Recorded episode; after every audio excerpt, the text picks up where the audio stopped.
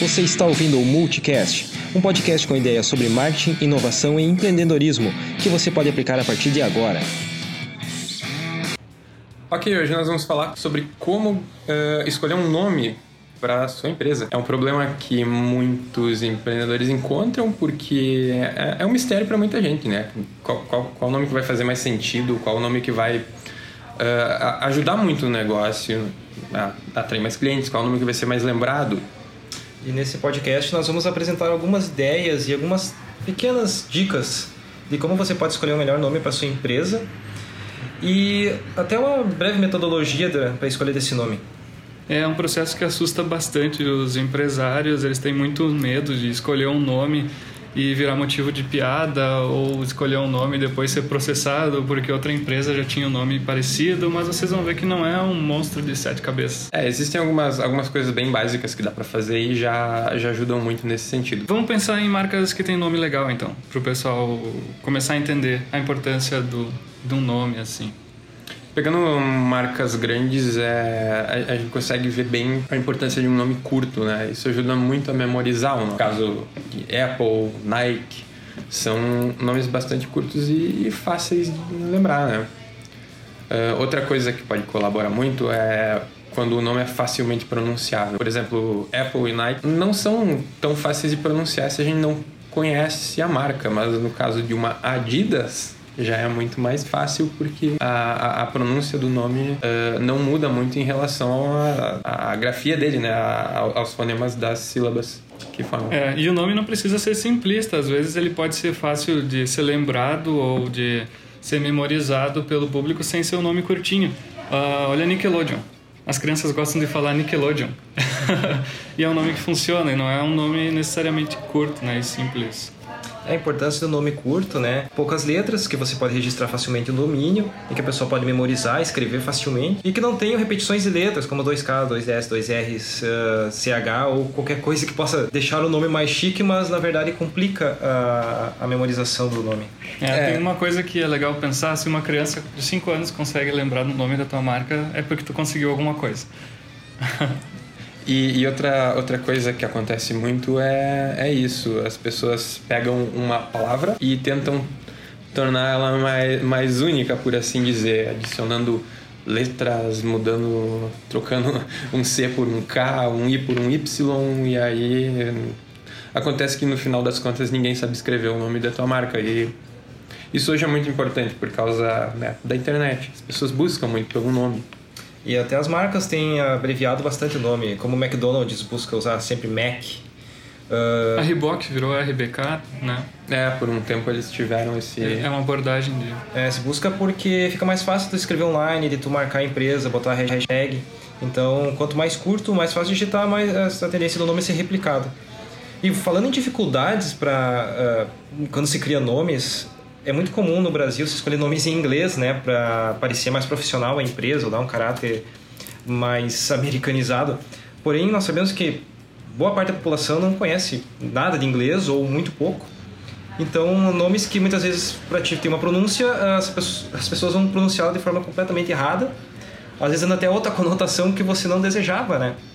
É. Então, a escolha de nomes em que só fazem sentido se pronunciados em uma língua também não são bons nomes. Sim, dentro dessa ideia de modismos, bah, tem que evitar muitos modismos, porque teve uma época que as pequenas empresas assim costumavam usar apóstrofe, apóstrofe S, uh, ou usar estrangeirismos que com o tempo passam a ser cafona, e ninguém quer isso para sua empresa, né?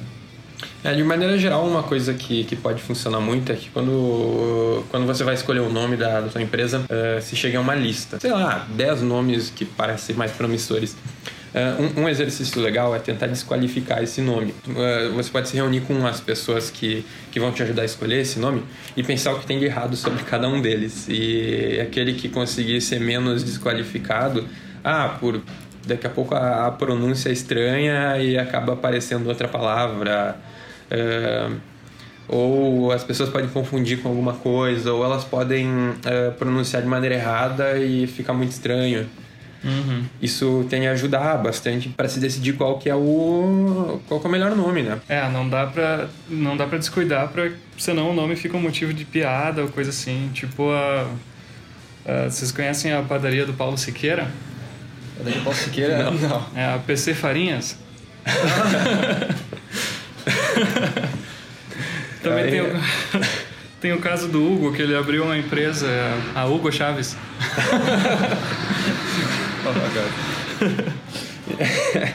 É, Esse exemplo do Fernando acaba dando, dando uma noção.